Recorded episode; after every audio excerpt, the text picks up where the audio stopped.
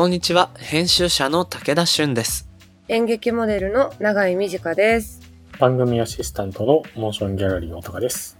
この番組、 MOTION GALLERY CROSSING は、日本最大級のクラウドファンディングサイト、 MOTION GALLERY 上のプロジェクトを紹介しながら、これからの文化と社会の話をゲストと共に掘り下げていく番組です。この番組はリスナーの皆さんと作るオンラインコミュニティもしもし文化センターよりお送りしています。さて、番組のオンラインコミュニティ、もしもし文化センターでは、僕らがもしもしーずって呼んでるリスナー会員の皆さんと、えー、 Discord を使っていろいろおしゃべりしたりしてるわけなんですけど、最近だとね、僕と長井さんの間に盛り上がった21世紀音頭の話をしたね。ねえ、したね。あれなんだっけ？長井さんがインスタで、なんか21世紀温度についてアップしてたんだっけ？なんか多分、盆踊りの写真と一緒にアップしたのかな、曲を。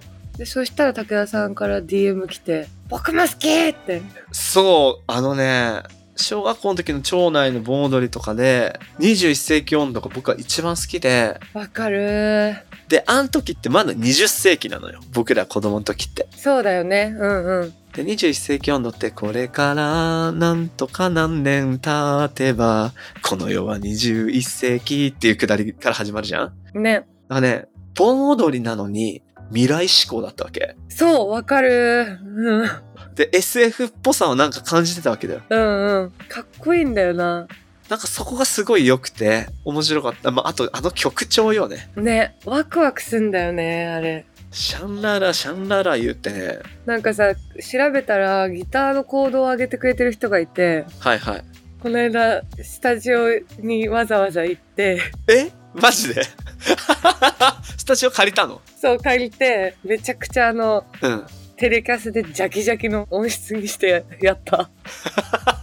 楽しかった。弾え、21世紀温度弾き語り？き語り。やばいね。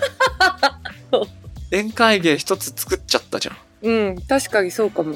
いや、でね、その時中井さんと盛り上がったのが、その、なんかイベントをやる機会があったら、もう21世紀温度絶対1回はかけるパーティーやろうっていうね。そう。なんかね、みんなこうさ、なんか DJ 一人30分とか持つけど、全員絶対1回はかけなきゃいけないんだよね。やりたいよな やりたい。ミックスしてもいいよね。うん、いい全然。え、ちょっとそれ本当にやんない？うん、絶対やりたい。もたがさん、どうかな ?21 世紀パーティー。この曲さ、あの、 GarageBand に突っ込んで、テンポ下げるとめっちゃ怖いんだよ。あそうなんだうん、終わってしまった、なんか、世界みたいな。日本の歌みたいで怖い。いいっすね。俺結構昔からあの、郡上ってあるよね、岐阜にある。はいはい。郡上八幡の。あの、もう、ずーっと3日3晩盆踊りし続けるみたいな。ううーん。あの、知り合いの人がいてて、それを聞いてめっちゃトリップする話を聞いてたんで、わあ、いいやりてそれをこ、ここでやりますか？東京で。ね、あれトラディショナルレイブだよね。うん。ー。いいなレイブパーティー。春風かな？なんかちょっと名前知らったけど、最後の大鳥にしかかかんない曲があるらしくて、盆踊りが。ぁ。へえー、かっこいい。で、それを最後あの、台の上にいる DJ みたいな人がいるんだって、ちゃんとこう、次はこの曲ってこう、紙をバッて出すとそれがみんなでかかるみたいなのがあって、ー。すごい。はいはいはいはでその曲を出したらみんなこう、最後トリップするらしいんですけど、そういうのやりたいです。へえ、めっちゃやりたい。い。いいなやりましょぁ。もし黒なりのボンダンスパーティーやりますか、うん、やりましょう。う。みんながね、関西から関東が来れる場所、どこ？愛知？富士山のふもと愛知とか静岡でやりますか？富士、富士ロックフェスやってるところでフジロックじゃん、それ。確かに。やりますか？苗場でやりますか？やりたいなうん、穴場でやろう。苗場でやりましょう。いや、単純に DJ でばね、みんなが聴きたいなって曲を流しながら一曲こう縛りルールあるの楽しそうだよね。うん。うん。絶対楽しい。なんて計画も起こるかもしれません。もしもし文化センター、皆さんのご参加お待ちしてます。この番組のハッシュタグは、シャープ、もし黒。ひらがなでもし黒です。アップルのポッドキャスト番組ページにもコメントが書き込めます。皆さんのご意見、ご感想お待ちしています。そして、Spotify の番組プレイリストのフォローと、もしもし文化センターへのご参加もお待ちしています。あなたももしもしーずになってねぜひお会いしたいと思います。もしもしーずの皆さん。ではでは、始めていきましょう。武田俊と。長井美智香がお送りする、前回に引き続きゲストに江口慎太郎さんをお招きします。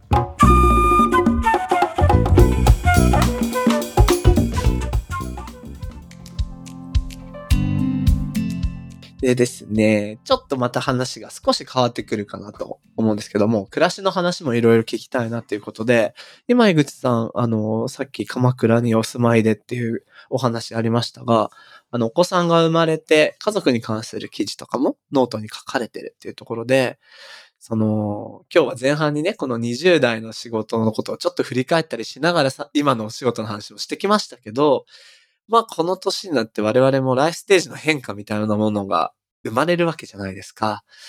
そこと仕事の両立、あるいは仕事の仕方の変化みたいなのもあるのかなっていうのはこれ個人的にも気になるところで、うんうん。江口さん振り返ってみつつ今の暮らしと比べてみて、その仕事の仕方の変化とか、ライフステージの変化、どんな風に感じてますか？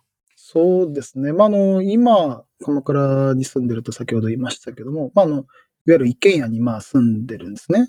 で、まあ庭付きで、まあ庭でまあ畑とかやったりとか、コンポスト置いて生ゴミをこうしてみたいなのをまあやってもしてるんですけど、もちろんそれは自分自身のあり方もそうですけど、うん。子供と一緒にそういうことをやったりとか、週末、こうちょっとハイキングに行ったりみたいな、そういう生活をなんかまあできるだけさせてあげたいなっていう気持ちもありますよね。うんうんうん。東京とか都心に行っちゃうと、やっぱり周りの友人とかも聞いても、まあマンションの一室でとか、なかなか外で遊ばないとか、土遊びをしないとか。うんまあ僕らぐらいがちっちゃい時はね、なんかそういう風景が当たり前だったりしたけど、なんかそういう風景自体がだんだんと物珍しくなってくる。みたいなものを、なんかどういうふうに、そういう子供たちとかに体験させてあげれるのかなっていうのは、自分の子供だけじゃなく、他の子供なりにもしたいですし、まあ今日のその歴史的な建物っていうもので紐付けたときに、やっぱりその幼少期の街の頃の風景とか、なんか自分がその過ごした街の景色みたいなものって、まあ大人になった時にやっぱりいろんなこう何かで思い出したりとかすると思うんですよね。意外と覚えてるんですよね。そう。で、そういう時のやっぱり記憶が、なんかもう僕らの時と、まあ今の子供たちでは、まあ純粋に30年ほどね、違ったりするだけでも、やっぱりもう全然風景が違うとか、そこで見た記憶、触った記憶、ね、嗅いだ匂いみたいなものが、やっぱり変わってくる中において、まあ少しでも歴史的なものとか、なんか価値あるものをなんか残せるといいなっていうのは、まあなんか心の中にやっぱ思いますよね。まあ何でもこうデジタルで解決できたりしてしまう時代に、だからこそ、うんーううん。んまあ先ほどあの前半の方でも出たような、戻れない不可逆性のあるようなもので、時間っていうのはやっぱり不可逆性がある、その一つで、そうね。どんなに古い建物もなくなってしまった瞬間にもうそれはなかったことにいずれされてしまう、風化してしまう、どんなに強烈な出来事とかでき、ね、事件とかがあっても、やっぱりそれをきちんと残したりしない限りやっぱ風化していく。まあそれを風化しないためにどうするのかっていう、もちろんアプローチもありますが、うんうん。まあそういうことを何か残していける、そういう努力をする姿勢を自分たちの世代がまあしていくことは向き合っていきたいことだなってやっぱ思いますね。なるほど、なるほど。非常になんか、僕は子供がいないけど共感する部分が多くて、というのはまあ子育てをしている友人から話を聞いたりするためにいろいろ考えることがあるんですけど、なんていうかその子供にこういう体験をさせてあげたいなと思ってすることにより、本人自体がやり直してる感じがあるのね。はあ、うんうんうん。つまり初めて土を触ったとか、初めて畑をやらせてあげたみたいな時に、毎回僕が友達が聞くのは自分が初めてなんか芋掘りに行った時の記憶とか、うんうん。それがリフレインすると。なんかそそれってすごく素敵だなーっていうのがまず子育て話を聞くと思うことの一つなんですよ。それによって本人自身がみずみずしくなんかなってる感じで、いいよって言われてほーって思う感じと、そうだよな。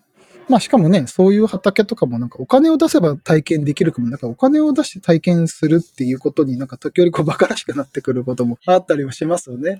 はいはい。そうね。うーん。金で解決するみたいな、なんか、そうではなく、その日常の中で当たり前にあることが、やっぱりなんか重要だったりするんだけど、それはやっぱり非日常ではなく、その日常の中に自然とあることによって、それが当たり前にあるということを、まあ、ちゃんと感じさせ、いつかそういう行為自体が、まあ、子供があの自覚的になった時に、そういったことの重要性とか大切さに、まあ、自分で気づいてもらえるといいなっていう。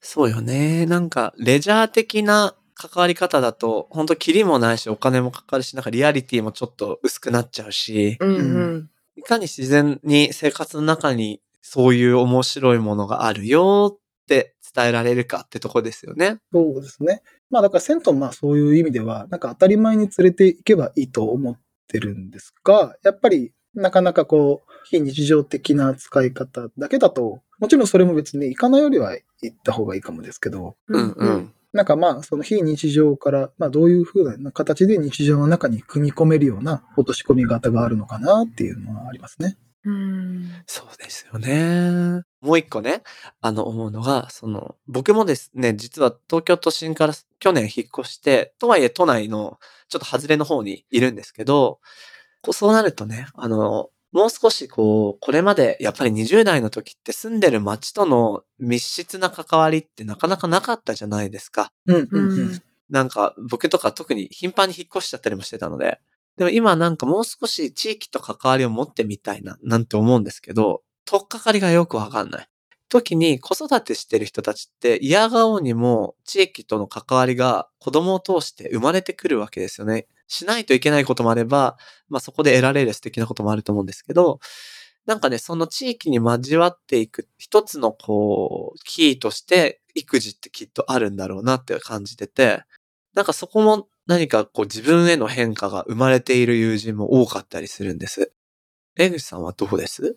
そうですね。やっぱりあの、一人暮らし、まあシングルと同性カップル、まあもしくは結婚はしてるなり、あの、事実婚でもいいですけど、夫婦でいるんだけど子供がいない人。うん。で、また子供がいる夫婦みたいな。で、さらに両方とも共働きなのか、片っ端専業の主婦なのか、みたいな、それぞれの家庭の状況に応じて、その家族のあり方っていうのがまあ変わるし、それに対してその今いる地域とかローカルとの関わり方っていうのも、多分全然距離感が、家族における地域の距離感と、その個々人、まあ仮に男性と女性という異性カップルであれば、夫と妻のそれぞれが、それぞれの地域の関わり方っていうのもまたそれぞれにある。そうね。ううんんううんん。なのでそういう、あの、いろんなライフステージの中でのその地域の関わり方はあるんで、今おっしゃったように本当に育児っていうのは、その中で、やっぱり嫌顔でも、その行政サービスとか、えいろんなものとの接続が絶対生まれてくるものなので、まあ最近は教育移住みたいな、その子供を子育てしたいから移住するみたいなものも結構多いですよね。まあ、例えばもう本当に明確にこの子供をこの小学校に入れたいから北海道に移住しますみたいな。はいはいはい。うんうんなので、それもやっぱり教育というものが一つの価値っていう中で、どういうその教育の場を提供できるのかっていうのは、行政とかそういうものも、そういうところに投資をどうするのかっていうのは出てきますしね。うんうん。で、もちろんそれは教育機関だけでその身近にあるお店とか、そこにどういう人たちが住んでるのかとか、どういう自然があるのかとか、まあそういったものだと総合的に鑑みた上で移住をする人もまあ多い中において、なんかそういうことをなんか考えるのは、特に子供が生まれると大きくなりますね。うーん。そうですよね。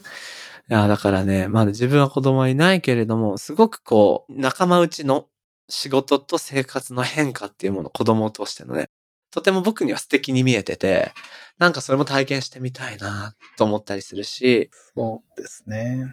高井さん世代も多分そのうちというか、すでにかもしれないけどね、結構みんな変わってきてるんじゃない？そうね。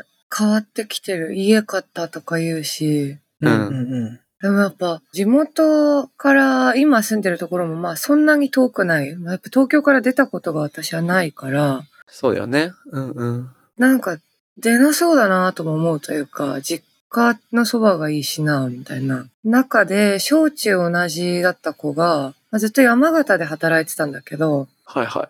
山形で子供産んで家買ったって言って、うわ、いつの間にもう拠点変えたじゃんっていうのが結構、そう、衝撃的で。確かに東京出身の人だとその感覚はね、強く衝撃かもしれないね。そう、なんかそっちに買ったか家と思って、うんうんうんうん。結構なんかすごい決断だなって私は思ったけど、まあ別に彼女からしたら、まあ別に20年くらい住めば元取れるしな、みたいな。なんかずっといるかわかんないよ、くらいのもんで。うんうん。羨ましかった。なんかやっぱ子供とか、まあその別の地域の出身の人と結婚するとか、なんかそういう大きい何かがあるとやっぱちょっと軽やかにさ、なんか居場所が変わるというか、そうね。それは羨ましいなぁなるほどな。ここ、今のは東京出身の苦悩みたいな話かもしれないね。面白いね。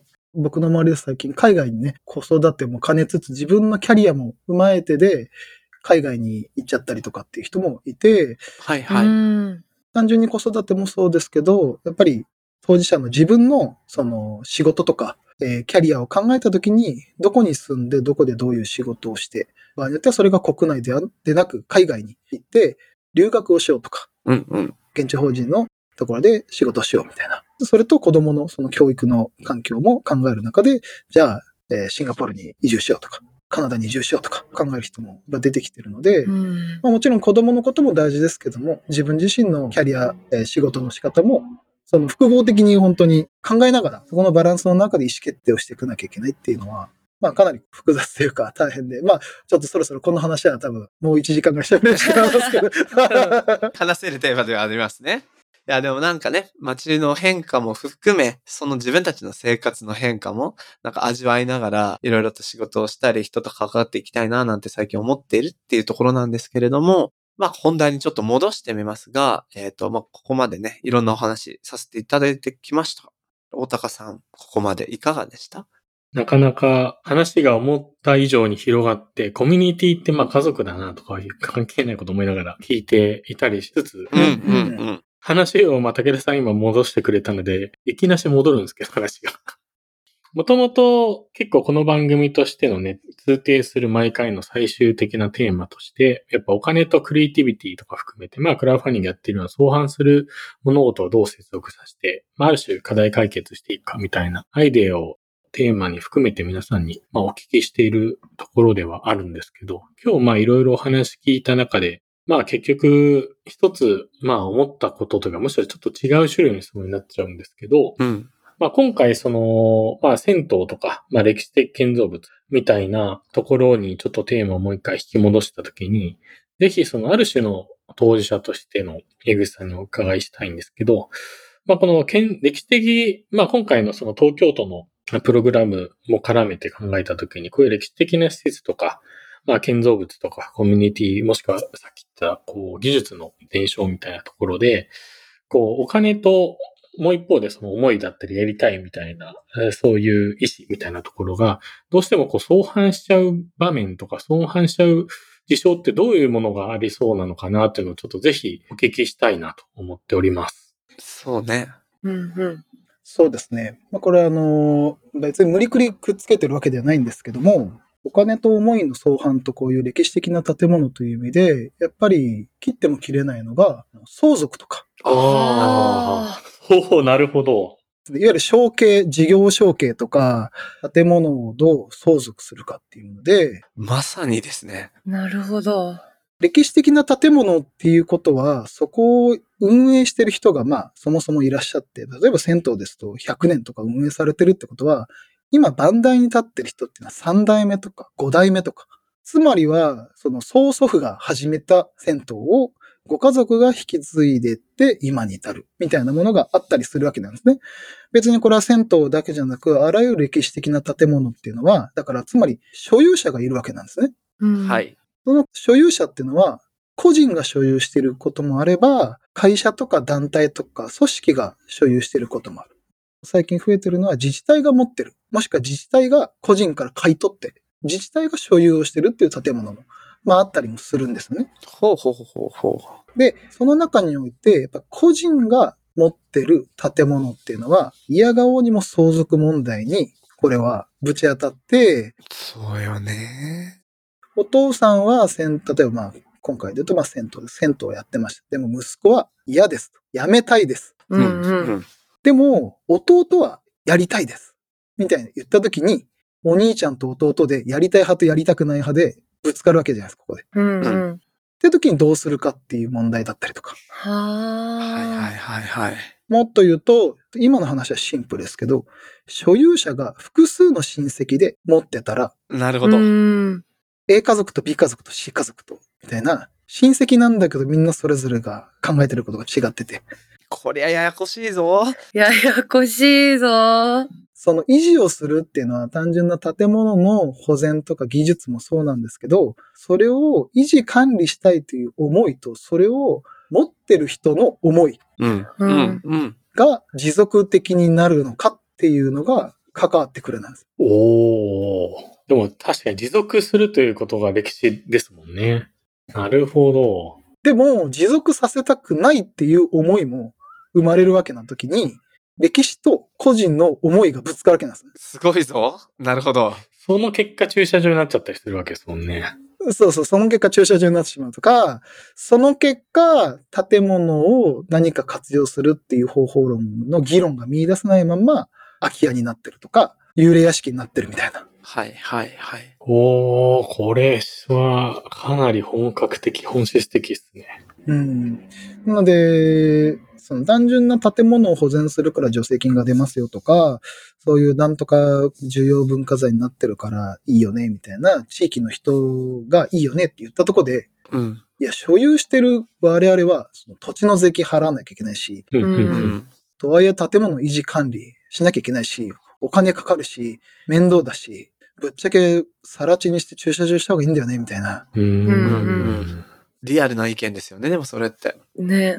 そう。なので、ステークホルダーが多いわけなんですね。持ってる人、所有者と、それをいいなと思ったりする町の人たちと、そのまあ何かその建物に関わろうとする人、まあもしくはその建物が何かお店屋さんやってるのもそこにお店に行く人みたいな、うんうん。いろんなこうレイヤーの層の人がいて、それぞれがいろんな思いを持ってるのを、ちゃんと交通整理をし、ちゃんとそれが建物が維持し続けるためのものをし続けるという。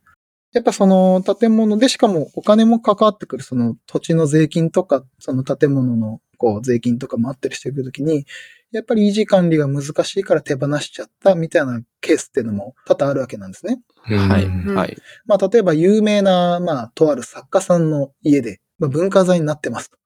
でもその文化財をずっとこう、ご家族維持されてたんだけど、なかなかこう、収入面とか、そういったものがなかなかキープできなくて、もう売却しちゃいました。ううんん。うんで、不動産が買っちゃいましたと。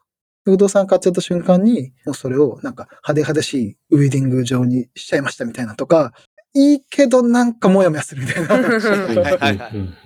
そういうこともあったり、でも逆にすごい思いを持った個人が、いや、俺1億円出すからそれ買うよ、みたいな人もいるわけなんですね。で、個人が買っちゃうと、その人が死んじゃった時に相続が大変だから、社団法人とか、地域の NPO が、おー。例えば個人が1億円持ってます。それを NPO とか、社団法人でお金を入れて、社団法人がその文化財の建物を買って、で、その管理運営をその社団法人がすれば、まあ、会社なんで未来永劫続く限りは維持していくよね、みたいな、なるほど。そういうその運営のスキームも、やっぱり銭湯であったりいろんなものも何でもそうですけども、個人とかファミリー経営なんですね。はいはい。うんなので、その運営の主体となっている法人、まあ、個人、法人、集団のあり方からデザインしなきゃいけない。なんで会社をどうするかみたいなところに関わってきたりもする。なるほどね。続けていくためにはそこの調整も必要だし発生するってことなんですね。だから一般社団法人を作ったってことですよね、まさに。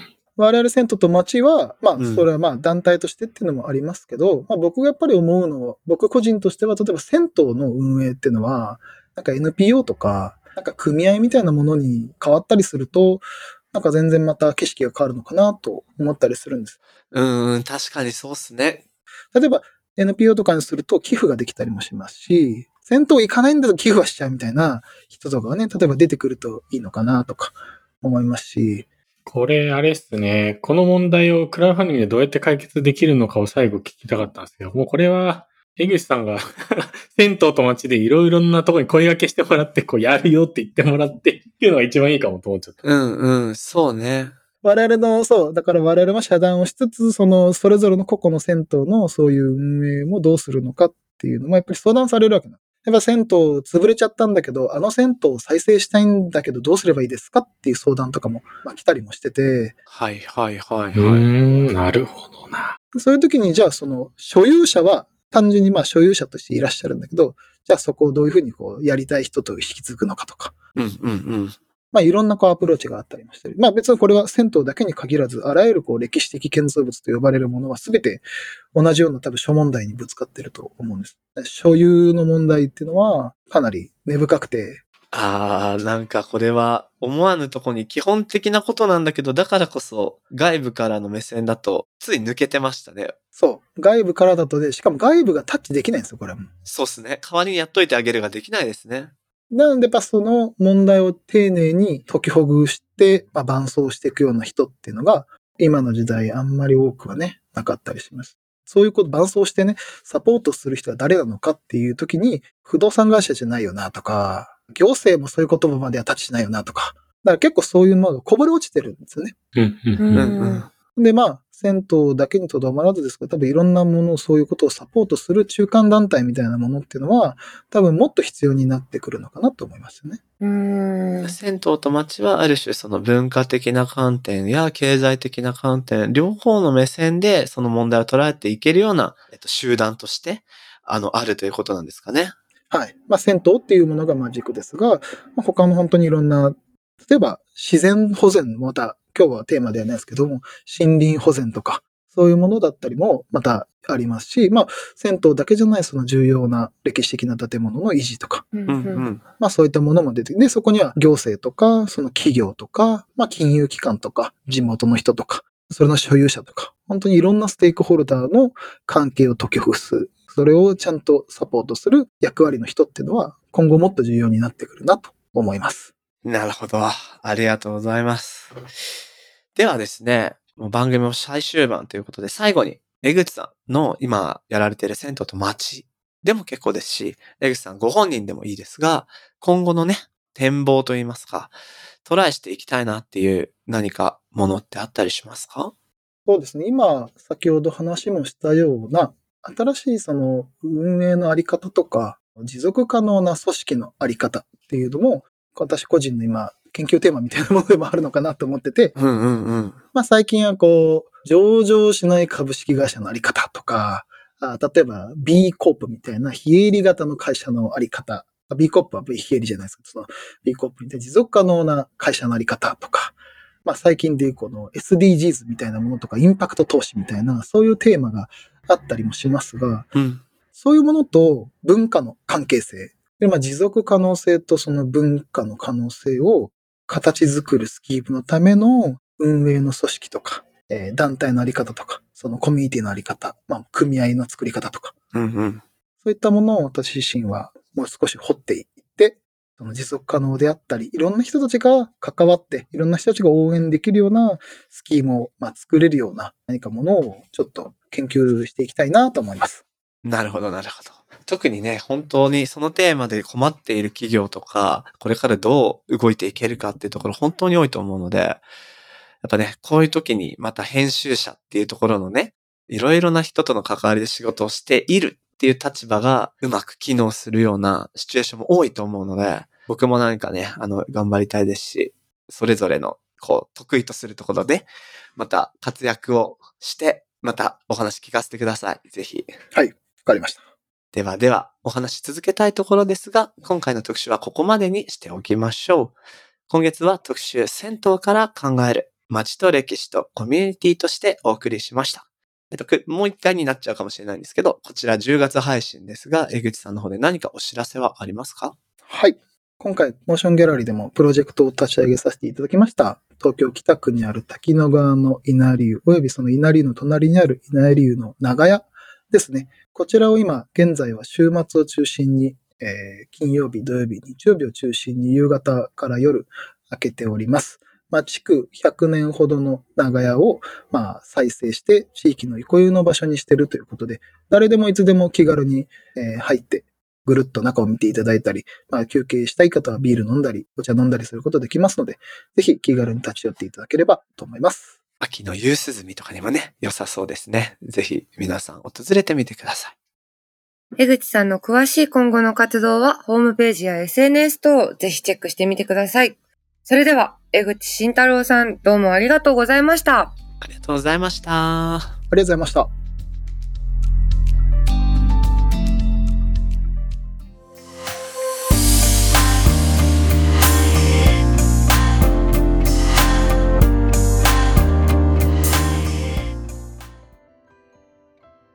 さて、ここからはモーションギャラリーで現在挑戦中のプロジェクトの中から特に注目してほしいものを紹介するホットプロジェクト。大高さん、今日はどんなものが届いてますか？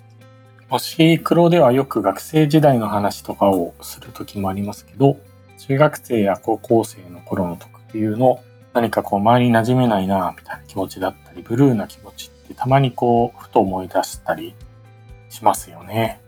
するなぁ。するし、今大高さんが謎のためを作ったのはひょっとして馴染めない気持ちを表現したんですか？ごめんなさい、ごめんなさい、ごめんなさいしてない。ねえ、何の間だろうと思って。高等なテクニックだなと思って。大丈夫？馴染めてないくないよ？大丈夫だよ？大丈夫だよ。あそういうわけではなかったですか？そういうわけではなかったです。いや、話戻すと、まあ、あるし、今でもあるよ。今でもあるよね。ね。別に。あれ、なんか自分だけ空気違うかも、みたいなね。うん、めちゃくちゃあるな。ただ多分、10代は時はもっとそれを切実に感じていただいた気もなんかふとしたりするんですけど、今回はそんな悩める10代の友情を描く青春ファンタジー映画、ブルーを笑えるその日までのプロジェクトをご紹介します。ほい。このブルーを笑えるその日までという映画ですけど、現在24歳の武田かりん監督による作品です。一人ぼっちで悩みを抱えていた中学生の自分にタイムマシンに乗ってやってきた大人になった自分が大丈夫だよと助けに来てくれる、そんな空想がきっかけとなって生まれた。今回このプロジェクトの映画制作のシーンを募るプロジェクトをスタートしております。タイトル素敵じゃない？ねねいいな。面白そう、すでに。ね。で、この武田かりん監督は今回が映画作品としては2作目で、うん、うん。前作初監督の作品、そして私はパンダやシマウマに色を塗るのだ。ちょっとタイトルこれも気になるんですけど、この作品がね、いろんな映画祭でノミネートとか賞を取られたっていうことで、注目の若手監督らしいと。へえ。で、まあこのブルーっていうのが、まあ青春のブルーと、まあ、あの、ちょっとブルーになっちゃうなみたいな、うん、うん。ね、あの心のムードのダブルミーニングなんだと思うんですけど、その学校に馴染めない女の子とのファンタジー仕立てで書いてるお話らしくて、へえ。で実際に監督もか10代の時に、まあ、なかなかうまく人と溶け込めなかったりで、辛い時期を送った経験から何か作品を作るというところに着想があるようですよ。ブルーにはいろんな意味が込められているみたいなね。へえ。すごいやってこのさ、実際に監督がさ、子供の頃にしてた想像なわけでしょ？この未来の自分が励ましに来るって。そうなのよ。すごいいい想像だよな、それ。24歳って非常に若い監督ですけど、うん。その昔自分が幼心に抱いた妄想を映画にするっていうことはつまり彼女自身は乗り越えられたんだよね一旦その10代の時のきつさをそうだよね。だからこそ作品して次にバトンを渡していくような風にも感じられてすごくエモーショナルな企画だなっていう風に思いますねはい。そんなですね、この映画のプロデューサーの田口啓太さんからリスナーの皆さんに向けてメッセージが届いているのでご紹介します。監督が10代の頃、学校でうまく人と喋ることができなくなり、友達ができないまま死にたいと行動に移してしまった経験があります。そんな時に自分のことを全部わかってくれる友達が現れて助けてくれたら、24歳になった監督が自分と同じような気持ちを抱いている10代に向けて、その夢を映画にして伝えたい。映画制作は作品に関わる人々、作品を見てくれる誰かに希望を与えるものだと思います。撮影中、スタッフ1名にコロナ感染者が出たため、制作を一時中断しましたが、症状回復と二次感染が起きていないことを確認した後、制作を再開し、完完成に向けて邁進しております。ご支援のほど何卒よろしくお願いします。とのことで、いやー、いいメッセージだなだなぁ、ほんと。そう。この作品ね、さっきちょっと伝え漏れちゃったんですけど、企画は3年前からすでに立ち上がっていて、本当はね、去年の夏に撮影予定だったのが、まあ制作資金が足りなくて、長編ではなく、3分間のパイロット版っていうのはすでに作られていると。ほう。なんで今回それを元に、あの、長編映画にしていくということで、じゃあもう待望のだ。そう。だからこのね、スタッフさんのコロナ感染とかも乗り越えて素敵な作品が出来上がるのをね、お祈りしたいなっていうふうに思います。はい。えー、田口さん、メッセージどうもありがとうございました。このプロジェクトはモーションギャラリーで11月18日まで。ぜひチェックしてみてください。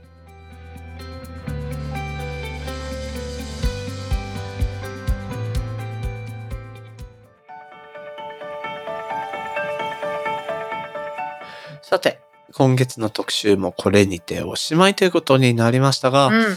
いろんなお話あったなぁ。永井さん、どうだった？なんかこう、建物の相続とかっていうとさ、ちょっとこう、なんだろう、難しい話みたいに感じるけど、うんうん。なんかさ、こう、おばあちゃん家にずっとあるでかいさ、なんかテーブルとか、なんかこう、孫は無責任だから、え、取っといてよ、みたいな、なんか言うけど、言うね。おばあちゃん自身だったり、その、娘たちとかはさ、やっぱ責任があるから、いや、もういい加減これはもう取っておけないよ、みたいな。古くて邪魔だよ。新しいもの買いたいよ。とかね。そうそう。なんかそういう衝突ってやっぱ、なんだろう。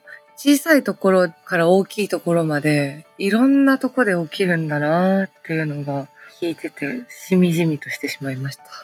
そうそう。あとね、やっぱりね、個人と法人の違いもやっぱ改めて感じて、これが個人同士だと相続が発生するけど、会社だったら社員が入れ替わっても会社は会社なんでね。そうだよね。うんうん。そうそう、そこの問題はある程度クリアされると思って、そして銭湯っていうのはおそらく個人の所有が多いんだろうということもあるわけですよね。ねえ、うんうん。故にそういう問題が起こりやすい。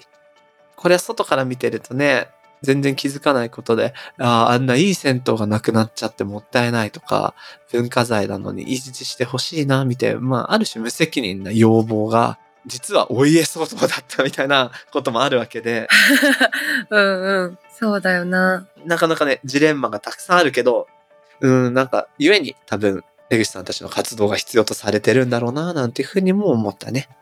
はい。ではでは、ここで、これまでゲストとしてご出演いただいた方からの応援コメントを紹介したいと思います。大高さん、お願いします。はい。